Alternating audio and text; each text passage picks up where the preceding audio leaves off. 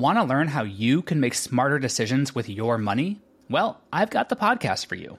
I'm Sean Pyles, and I host NerdWallet's Smart Money Podcast. Our show features our team of nerds, personal finance experts in credit cards, banking, investing, and more.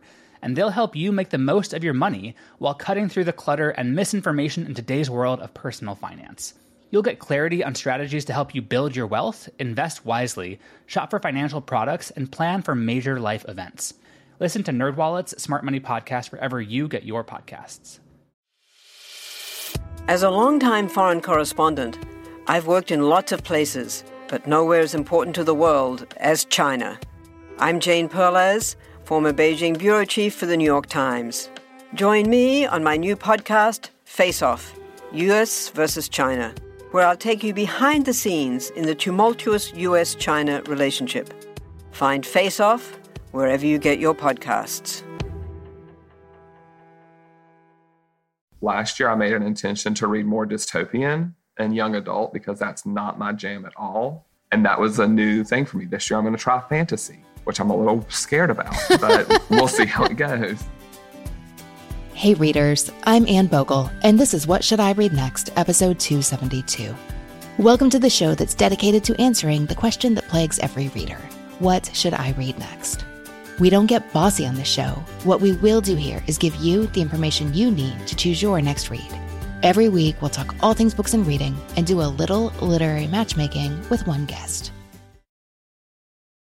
Readers, I talk about book club here on the podcast, but because it's so much more than your average book club, you usually hear me mentioning an upcoming class or one of our events like the Summer Reading Guide unboxing, which is just a couple of months away, or at the end of last year when our team shared their best books of the year. So I don't talk about our books or author events as much, but let me tell you, they are so much fun. Of course, I can never resist asking our author guests about their books, the ones they're writing, but we also find out more about them as people and, importantly, as readers. We get into their process, what they have in the works right now, what books are on their nightstand. All of this is greatly enhanced by the show and tell that we always invite them to bring to our online events. Our next author chat is next week with author J. Ryan Stradal, and I cannot wait to talk to him. Join us in the Modern Mrs. Darcy Book Club for those classes and the upcoming unboxing, but also for Ryan Stradal, author of Kitchens of the Great Midwest and The Lager Queen of Minnesota, and all of our past author events, which are available to watch anytime. Go to members.modernmrsdarcy.com and sign up now. Today, I'm talking with an Alabama teacher whose love of reading has touched every aspect of his life from where he met his wife to the theme of his classroom today. Derek is a math teacher, but he puts his reading right there on the wall for his students to see, and he loves talking books with fellow teachers as well. I love talking books with him and hearing about his early library adventures, the books he's passing down to his son, and the gorgeous engagement photos he and his wife took in the library. Derek has a really good handle on what kinds of books are his go to and the font that tells him this book is right for him but he's challenging himself to try and push some boundaries and not be quite so carefully curated. My challenge is to recommend three books that are right for where he is in his reading life right now. Let's get to it. Derek, welcome to the show. Thank you for having me. It is my pleasure. I'm so excited to talk books with you today.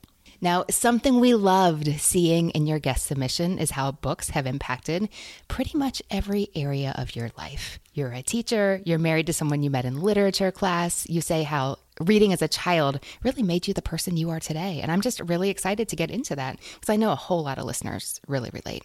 I grew up like a lifelong reader. My mom took me to library all the time during the summer. Summer reading programs were a big deal for us. I don't remember a time in my life where I didn't have books and that's not lost on me like the the gravity of that how there are people who don't have that privilege. But we always had books. It was always a priority for us. And even now my mom and i still talk books all the time and i really love that.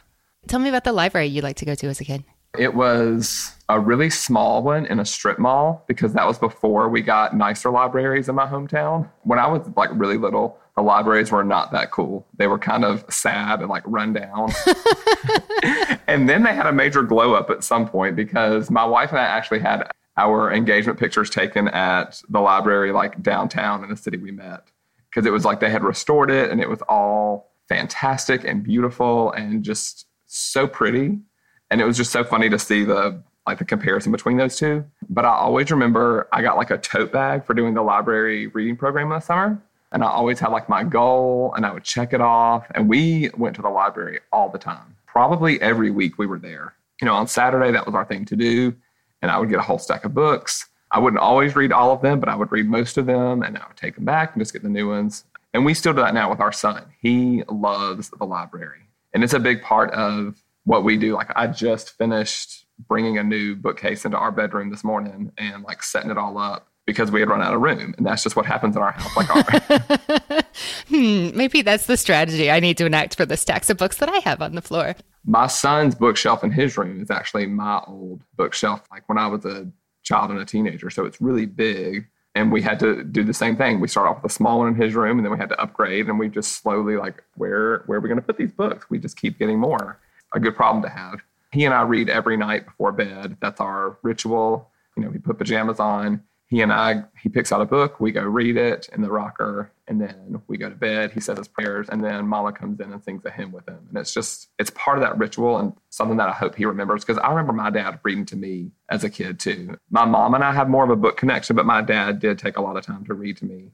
Oh, I cannot remember the name of the series, but it was these books that had characters like Gentle Lamb, Proud Peacock, Slow Turtle, Somebody knows, and we want you to come tell us what that series is in the show notes, please. Please do, because I would love to find them. And he would do voices for them all. And like, I still remember that 30 years later. It's really formed who I am. I, this past year, really embraced keeping a reading journal religiously. I wrote down quotes, not just what I was reading, but what did I like about this? How did it make me feel? What did you notice through that experience of journaling for the first time? There were a lot of quotes that I wanted to remember because I'm one of those, as much as I love a good story, I can get past that if the prose is really good. I personally did not love the story on Where the Crawdads Sing, and I know that I'm going to get hate mail for that, but I thought the prose was so much better. I liked it more because of the prose. And so, keeping track of those, these were the things oh, I want to remember how I felt when I wrote this quote down. And like the vanishing mm-hmm. half, I had an entire page of quotes because it was just so good. And it was really good to do that. And it was also a good visual for me to see how much I read and even to keep track of the ones that I didn't finish. Now let's go back to you as a kid in the the Alabama library. What were you checking out back then? What got you hooked? Boxcar Children by far. And just recently, my mom and dad came up for Christmas she brought all my old boxcar children books so I could put them on my son's bookshelf. And that just made me so excited. Oh, I'm so jealous. Because my Babysitters Club, I mean, they're lost to time. I'm so sorry. Also, the Anne of Green Gables had to buy them again as an oh, adult. But is that really such a bad thing to buy new copies of those, you know? I mean, they make really pretty editions now. Yes. And I would love to see if somebody has like new updated editions of Boxcar Children, but I doubt it but it was always boxcar children and then as i grew older hardy boys. Like i was really really into mysteries. I was not so good then at figuring out the mystery ahead of time um, but i just loved reading them and trying to figure out who did this why did they do that I love hearing from readers who really didn't get started on reading. You know, they didn't consider themselves to really be a reader until they were like 30 years old. I think that's something that Jamie Ivey said on her episode of this show. But so many of us have been book lovers since we were children. We grow up. It's so fun to revisit our childhood favorites, but we also yearn for new titles to read. And I think there's just a real appeal in tracing, you know, where the roots of the reader we are today apparent even back then maybe when I started to write down what I wrote and track that more, writing it all down, it showed me there was really a theme. And I still went to psychological thrillers and mysteries and all those things that I saw as a child. And I was like, I've seen these themes before. And has it always been there? And my go to is going to be the psychological thriller with that same font that every single psychological thriller is using right now. If there's a woman in the title or a woman reference, like they all have the same sans serif font. And I'm like, can we do a new font, please? But that's my go to. If I am in a rut, if I'm feeling stressed or anxious, I'm going to go to the library and I'm going to look on the new releases and I'm going to find one that fits that bill. And that's usually what I'm going to go to because it reminds me of that comfort that I found in books as a kid it brings me joy to hear how many readers of my age loved Nancy Drew novels as a kid. And then they grew up and they still love books about like plucky heroines solving mysteries, like, say, Alexander McCall Smith. That we mature as readers, and yet, you know, sometimes the same thing that we loved back then, like survival stories or a certain era of history, like eccentric mysteries, they just never seem to lose their appeal. So, Boxcar Children or Hardy Boys, I knew that the mystery was going to get solved. I just got caught up on the Alex Cross series after I took an extended break. I knew that Alex was going to survive because he always does. But there's still that comfort in how is it going to be tied together? Like, I feel like James Patterson takes so many different yarns and weaves them together so well in a way that you wouldn't think. And even though I know in the end this problem is going to get solved, Alex may get shot in the leg and lose a lot of blood, but he's still going to survive. And it's just that comfort of trying to figure it out, maybe, and just being reminded of what I saw as a kid.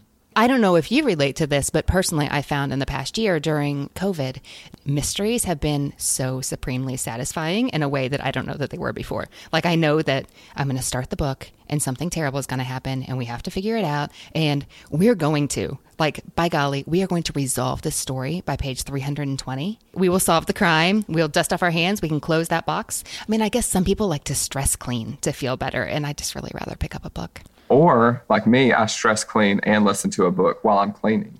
yes, because you're a big audiobook reader. Yes. We go through probably as many audios. I think my ratio this past year was 40% audio, and my wife, I would say, is 80% audio. Wow. If we're doing a road trip, we're going to either get a book to read out loud together or an audiobook that we can just pop in the CD. And a lot of times we'll both have the same book and then we'll listen to it and then discuss it. We do the same books. I wouldn't say frequently, but probably 10% of the books that I read this year were a buddy read. So I guess this is one of the perks of falling in love with a fellow book nerd. Yes, it is. Okay, tell me about meeting in um, in English class. The best part of this story is our first impressions of each other. So it was our freshman year in a literature class, and I started at our college a couple weeks after the semester started. So I was late to this class, and she had already established her group of friends. She still is. She's very extroverted, and I am not. And so she, you know, she's over in the corner and she's got her people and they're talking and she's just really like feeding on the crowd. And I thought, this girl really does not have any goals in life. and her first impression of me is that guy is the biggest snob I have ever seen in my life. And then later on in our college career, we were both tutors in our learning center. Like our college had a like a tutoring center. So she was an English tutor and I was a math tutor. And then that's when we really started to grow closer together. We started hanging out more. And it took until three years after we graduated before we finally had the what is now known in our circle of friends as our DTR conversation, the define the relationship conversation, where she looked at me and said, I just can't be your friend. Like, I can't be just your friend anymore. And then here we are almost nine years later, no, almost 10 years later in May that class was in one of the classrooms in the library at, at, our college. So you met in the library. And I think I sent one in um, to Brenna. They're adorable. It's just this like majestic library. It's huge, and you know, it just takes us back to when we first met too. I love how books have played such an important role in so many different facets of your life. That's really special. And I love sharing that, even though I'm a math teacher. Like I have a thing outside my door. Like I have pictures of what I'm reading now, what I'm listening to now, what I've just read, and what I want to read. So that way my kids can, like my reading kids, because high schoolers, not all of them love to read. I have I have a decent portion who do read um, just for pleasure. Like mm-hmm. they carry books around all the time, like I did. But it's good to have those the starting point for that conversation with them, because then they're not so afraid to say, "Oh, I want to read that," or "I see you read this one. Would you should probably try this one." Yes, I love that they have you. And I love that they have you not just in English class. And Derek, you are at least the second math teacher we've had on the show who used books as a doorway to talking about reading with their students. Um, Rissy Lundberg was on it's episode 123. It's called Books That Will Totally Make You Cry with Laughter. She's a math teacher and she um, she talked about assigning English literature as math homework because sometimes yes. that's what, what kids need. And she shared it on her Instagram account. All the comments were, Go, Miss Lundberg. That's my math teacher. And it was just. That's cute. It was good for the soul to see. So tell me a little bit about your reading life today. In this new year, I want to do more boundary pushing, things that I'm not usually going to gravitate toward. I'm trying to go for more classics, more nonfiction. I'm still going to pick up my thrillers because that's my like comfort and my bread and butter, but I really want to go for something that's going to really make me think. I think my reading life today is more carefully curated, I guess would be the best way to say it. And I know that sounds really snobby, but I think I try to pick things that I can have conversations with people about. And that's sometimes like I want to stick to like stay in my lane. Like when I was completing my Modern Mrs. Darcy challenge for the year, one of my things was in I want more intention and less just going to the next greatest thing because it's what everybody's talking about. But I also do desire to have those conversations. Like the school I'm currently in, we have a faculty book club, and I'm so excited that I get to have those conversations. Like I loved The Vanishing Half, but not everybody else in the group did. And I love to have those conversations with people. So I think for me, it's really a gateway to conversations with people more than anything. And even though I'm a huge introvert, it is my way to like get in the door and like, oh, you liked this book? Let's have a conversation about that. It's a lot of audiobooks, it's a lot of fiction. I would say fiction way more than anything. I love a good thriller. I love a good coming of age, which I really have not done a lot of lately. But I can see how that would be really interesting to you, given how much that we've talked about really your own coming of age as a reader today. Right. Like I think of some really good coming of age, like Skippy Dies, The Art of Fielding. Those are some that stick with me as these were phenomenal books that really told the story of a character developing and really coming into himself or herself. Especially if it's an awkward person like myself, like you're really rooting for them. Like, yes, you're really going to get it this time. Though I love those types of stories too. Okay. Also, tell me about your interest in celebrity memoirs. I just love pop culture, and I don't read enough celebrity memoirs, I don't think. One of my favorite ones was Leah Remini's Troublemaker, and it yeah. talked about how she left the Church of Scientology. I've heard about this book. She was um, Stacey Carosi, Carisi on Saved by the Bell, and then she was on King of Queens. And then she was really big in the Church of Scientology, and then she finally realized what it was all about, and she blew the whistle on it. And she has like an A and E series about it too. But I read that book in like a day. It was just fascinating to me just to hear about her her journey. It was amazing. Okay. So books that let you really like get inside somebody else's real world. Yes, not just like the front they put on, but what they really are. Like those are those are good stories for me. So boundary pushing to you means not the books that you feel like, not the sections of the library or the bookstore that you feel like you already know really well, but the ones you're not as well acquainted with yet last year I made an intention to read more dystopian and young adult because that's not my jam at all. How'd that go? It was good. I read the Sky trilogy and really, really enjoyed it. And that was a new thing for me. This year I'm going to try fantasy, which I'm a little scared about, but we'll see how it goes. do you know what you have on deck? I'm going to try to do um, the E. Schwab's London series. I'm in the first book right now, A Darker Shade of Magic. Okay, so you're making it happen right yes. now. Yes. I have three different challenges going this year.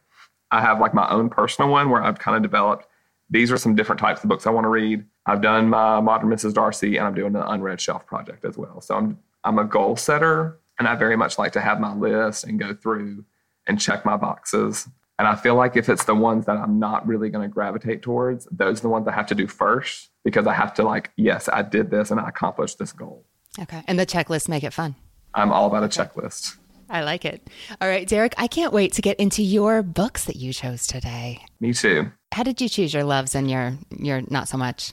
Okay, this was so hard to pick the ones I love because I have so many books that I love. And especially in this past year when I read so many books. Um, when I did my like annual review of books for my blog, I, I had to pick 13 because there were that many books that stood out to me. And I had a hard time narrowing all of the books that I've read down to just three. But what I went with were the books that have really, really stayed true to what I enjoy and the books that I can't stop recommending to other people.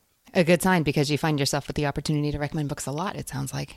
I'm that weird person that I go and follow like everybody, like all my friends on Goodreads. If I see that they didn't like a book that I loved, I'm like, well, why didn't they like it? But then I know you talk about it's not always the right book at the right time. So I have to remind myself that constantly. It may not have been the right book for them or for that time. And you can have really good conversations with somebody who feel completely differently about a book than you did. Yes. As I'm sure you've had the opportunity to find out. Okay, well, Derek, you know how this works. You are going to tell me three books you love, one book you don't, and what you've been reading lately. Okay. And we'll talk about what you may enjoy reading next. What's book one? The first book that I love is Harry Potter and the Half Blood Prince. I love the entire series, which I read in one summer the first year after I started teaching. And now my classroom is Harry Potter themed as well. But that book to me was the one that really it has that coming of age element because there's so much of what Harry is really coming into terms of like he realizes what his duty is and what he has to do. And there's a lot of really fun school elements in that one. I never thought about reading Harry Potter as a teacher. That's fun. And see, like, even though it came out when I was a kid, for one, like, I was kind of sheltered. And so I wasn't really allowed to read those. But two, I was never really drawn to that genre. And so for me to even choose that as an adult was even more interesting. Derek, what is book two? Small Great Things by Jodi Picoult. I actually listened to the audiobook. Audra McDonald does the audio for that one, and it is phenomenal. I read it going on three years ago. We are an adoptive family. Our son is biracial. And so looking at minority authors is also a big deal. But that book just, the way Jodi Picoult just wove together so many intricate human emotions was just so wonderful. And there were so many moments in the book where I cried, even from the beginning. There's a scene when the main character's son decides he's going to like put aside his college fund to help pay for something that the mom needs. And I was just sitting in the car weeping. And I think, especially where we are as not just a country, but in the world in terms of race relations, it's an important book that a lot of people need to read just to understand different mindsets. We don't own a ton of books. We go to the library way more often than not, but it is a book that I asked for for Christmas because it was that impactful for me because it's just one of those like I want to go back and revisit and I want to sit with this and even though it may be uncomfortable, it's still really important to sit with this. I've heard a lot of people say about books like Jodi Picoult's that reading a novel can really help them step into someone's shoes in a way that reading a nonfiction book that's basically about the same topic just just doesn't do. And Derek, what did you choose for your third book? Okay, this is the book that when because I was telling my mom the other day that I was going to be on the show, and she was asking like the format because um, she's not really into podcasts. So I was kind of telling her, and she was like, well, "What are your three books?" And then when I told her this one, my wife was in the background. She was like, "Of course you said that one." So I chose Gone Girl by Gillian Flynn because this is the book that absolutely I recommend to every single person that comes to me for a book recommendation. I read it the year it came out. In the first part of the book, I'm just like, ugh, he is so terrible. He is so terrible. And then you get to part two and you're just like, what in the world is going on? And then, like, I remember um, when the movie came out, my wife had not read the book. And so I was like, let's go to the movie. And she was like, okay. And she's getting, like, I can feel her getting angry at him all throughout the book. And I'm like, it's going to happen. It's going to happen. And then that very first scene in the movie where you see Amy driving in the car, her eyes got so big. And I just like turned and I was like, yep, that's that moment. And it's just so, I think they are the perfect crazy couple. Like Nick and Amy are just, they are some of the most bizarre people I have ever met. I know they're not real people. I treat book characters like they're real people. There are so many things that I would have never even thought about just tiny little details that are all throughout it. And it's just, it's a who done it without being a who done it, I guess. And then, like, there's so many random quotes that I'll just throw out at people, like the very opening line. When I think of my wife, I always think of her head. So, what I hear you saying is that this really emblemizes what you love about a thriller. Yes, because you never know. I'm not a serial rereader. So, for me to reread that book that many times is a big deal. And I've watched the movie like a bazillion times because it's just, it's so good. Okay, now on a totally different note, tell me about a book that was not for you. Okay, this is a book that I read the same summer that I read the whole Harry Potter series. And I still remember this is not the book for me that long ago because that was the summer of 2009. It was As I Lay Dying by William Faulkner. It just didn't do it for me. I felt like the whole thing could have been like a long form essay. I did not like his writing style, and I thought the story was just disjointed, I guess. It was rough and that's one that I still go to. Like anytime somebody says Faulkner, I'm like, nope, I'm I'm checking out there. Can't do it. Can't do it. Oh well, I was thinking Faulkner had strong feelings about this work that make a lot of readers just kind of roll their eyes right off the bat. I think the thing that might have tipped me into finally reading it was I read this fascinating article in Garden and Gun about William Faulkner's Hollywood Odyssey. And it talks about the time when he moved to Hollywood and ended up writing and fixing a lot of scripts. And I just, it was so discordant with the picture I had in my head of him in Oxford, Mississippi, that I, it was fascinating. It's still on the interwebs. I need to look that up because that is interesting. I felt like I had to like it because he's a Southern author. And, you know, like, you know how you know how we are as Southerners, we pride ourselves in like Southern authors, and yes, here's a Southern author, let's support him. And then I did, and I was like, Ew.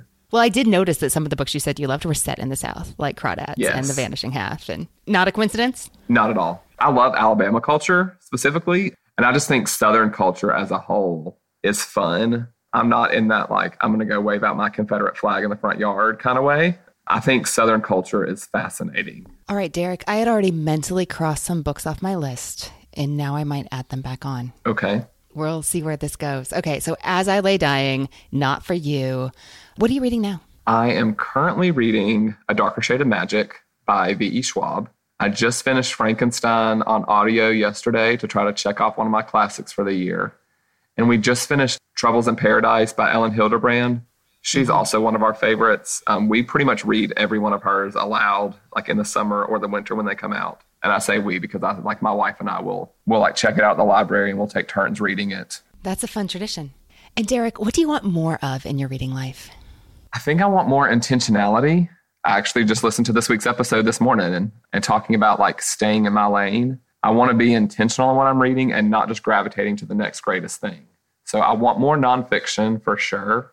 I'm okay with one or two classics, but I would say more nonfiction. If I go to the fiction, I would like some coming of age because that's just something that's always fascinated me. And maybe that's because I'm a teacher and I see students do that, you know, every year. If you can find a coming of age in a thriller, wow, like you've got me sold. One of the goals that I made for this year was to read five nonfiction award winners. When I'm reading nonfiction, I want to learn something, but I don't want it to just be something that's random. I would like it to be, I guess, verified as really good, which I know that awards for books, especially, are subjective. But I want something that's like I can have a good, still have a good conversation with somebody about. If it's a topic that's going to interest me, I could even overlook the award winning side for that if it's uh, more relevant to me. Okay, we have a lot to work with here. Okay. So, Derek, the books you loved were Harry Potter and the Half Blood Prince by J.K. Rowling, Small Great Things by Jodi Picoult, and Gone Girl by Gillian Flynn.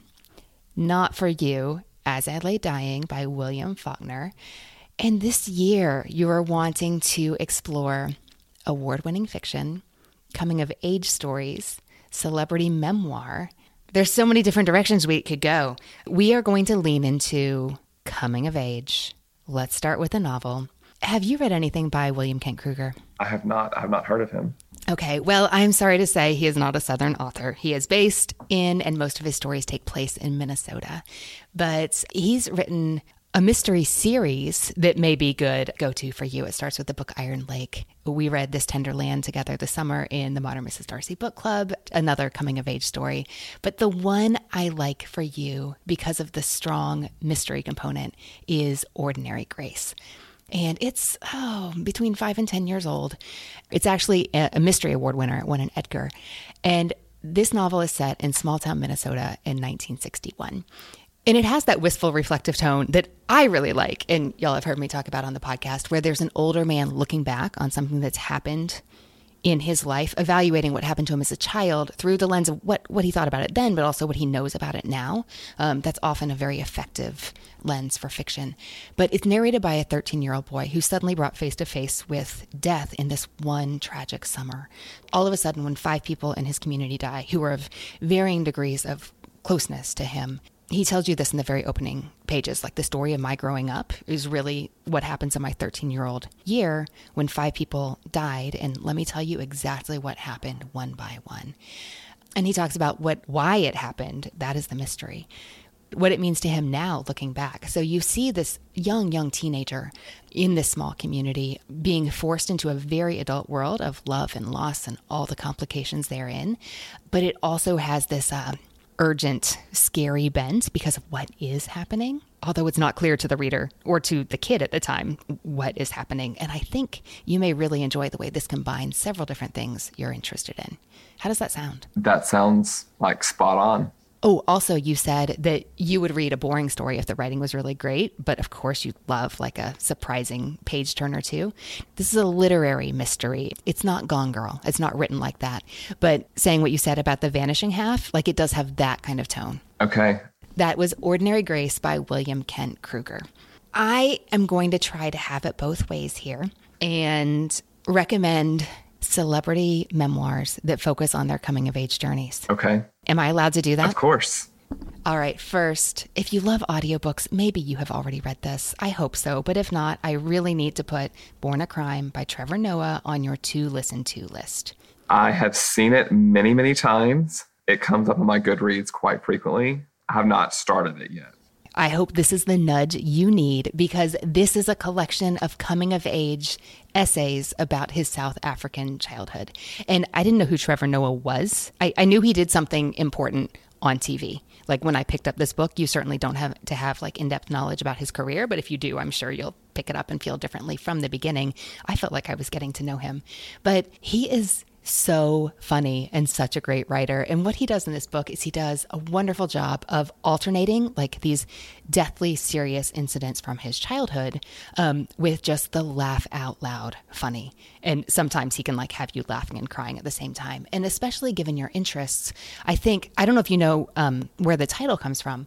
He was born in South Africa to a black mother and a white father. A black woman and a white man having children together was actually illegal in his childhood in South Africa. And he says that he, he is the, the crime. That was not legal, that was not allowed, that was not meant to be. And he talks about how that felt to him as a child and how that feels to him now. He was a really mischievous kid. He got into all kinds of trouble. And even if he wasn't like getting into scrapes, his youth was unconventional. And it just, it's such great storytelling material. They're not always polite. Specifically, I'm thinking of how my 10 year old laughs at potty jokes of any variety right now, but always entertaining stories. Okay. He reads the audiobook and it's so good on audio. How does that sound? That sounds excellent. Would really check a lot of boxes for me. Okay. And finally, it's really hard to find a celebrity memoir that is an award winner, unless we're talking about something like Goodreads Choice. I guess that can happen. The one I'm thinking of next, oh, I really hope you haven't read it, just because I want to talk about it. I spotted it in a little free library recently, and so I think it's been top of mind. I should really go back and get it so I can read it again right now, because the more I think about it, the more I think that was a great book and I want to pick it up again. But I won't bury my lead. That is Open, an autobiography by Andre Agassi. Is this a book you know? I have listened to that on audiobook. Really? Okay, how was it? It was fascinating, especially because he goes into his whole drug addiction. It was mind blowing he also talked about his father's role in his life and how that drove him to become like an obsessive perfectionist on the court. I really enjoyed that one. Did it have all the things you like? Yes. Not to load the question, but it does have the coming of age, the interesting life, the behind the scenes story you would never suspect. Yes, because I never knew all that about him. I mean, I'm not like a tennis fanatic, but I do enjoy watching it. And so all of that, like, cause I, I was a young child when he was like really at his peak. So I was like familiar with his life. It was very fascinating. Well, something that I didn't know at the time that I read it is that well, the, the book is amazing. It's brilliantly written. If you're not a tennis fan, I mean, just like you said, Derek, that's you do not have to be a tennis fan to enjoy the book.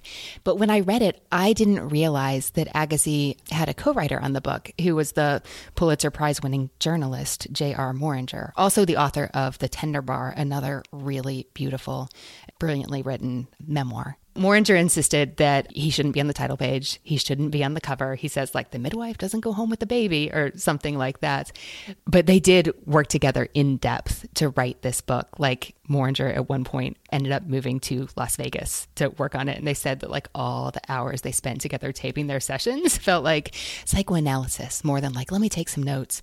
And something else I thought was really funny was that he did not want to help him write the book at first because uh, he had a ton of friends who had done book projects with athletes, and they all said, um, I've been there. Don't sign up for that. But Agassi was really committed to like telling the whole story and that he was interested in seeing how a Pulitzer Prize winning journalist would write his life. Oh, it's a fun one. I'm glad you enjoyed it. In that case, we're going to go in a slightly different direction. Now, we didn't really get into this much today, but Derek, in your conversation with our producer, Brenna, you mentioned wondering what the kids who grew up loving the Boxcar Children or the Babysitters Club or the Hardy Boys are reading now as adults. In my brain, that is connected to my conversation with the Babysitters Club Club guys that we had way back in episode 51. It's called Gateway Books to Lifetime Reading they talk about their love for the Babysitters Club and also their love for an award winning work of nonfiction called Endurance Shackleton's Incredible Voyage by Alfred Lansing. Is this a book that you've read? It is not. I read this book after so many readers everywhere said, you don't need to be interested in adventure stories. You don't have to care about history. Just, it's an incredible story. Check it out.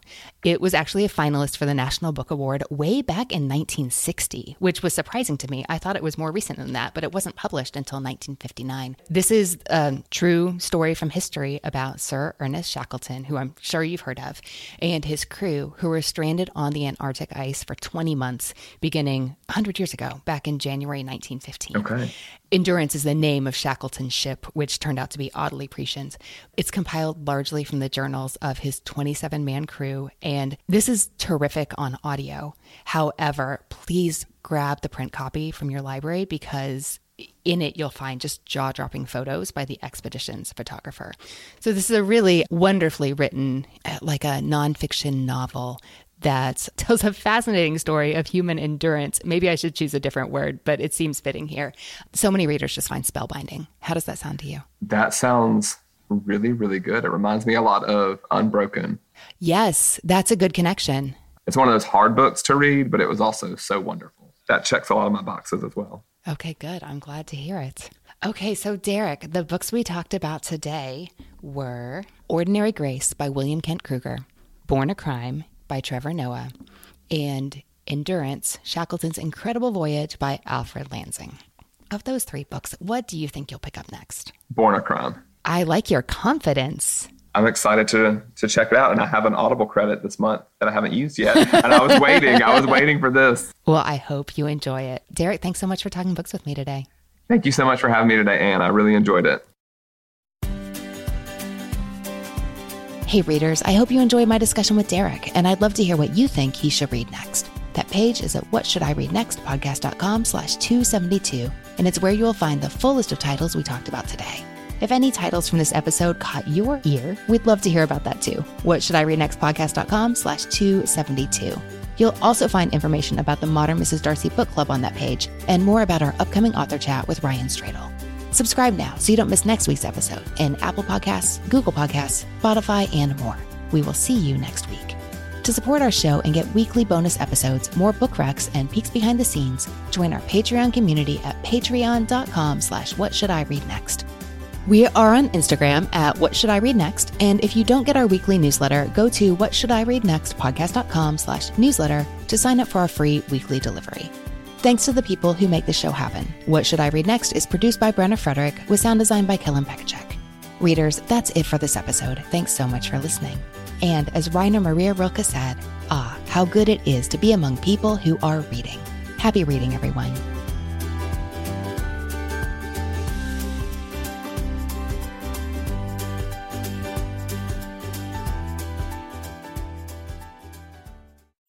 Have you ever wished that you had a direct line to your pediatrician to ask all the questions that constantly crop up while parenting? We sure have. That's why we launched the Bites of Health podcast. Every morning, we'll answer a commonly asked pediatric question in five minutes or less. You can tune in while you're making your second cup of coffee or from the school drop off line. So be sure to tune in to Bites of Health, streaming now. Have you ever wondered how inbred the Habsburgs really were? What women in the past used for birth control? Or what Queen Victoria's nine children got up to? On the History Tea Time podcast, I profile remarkable queens and LGBTQ plus royals, explore royal family trees, and delve into women's medical history and other fascinating topics. Join me every Tuesday for History Tea Time, wherever fine podcasts are enjoyed.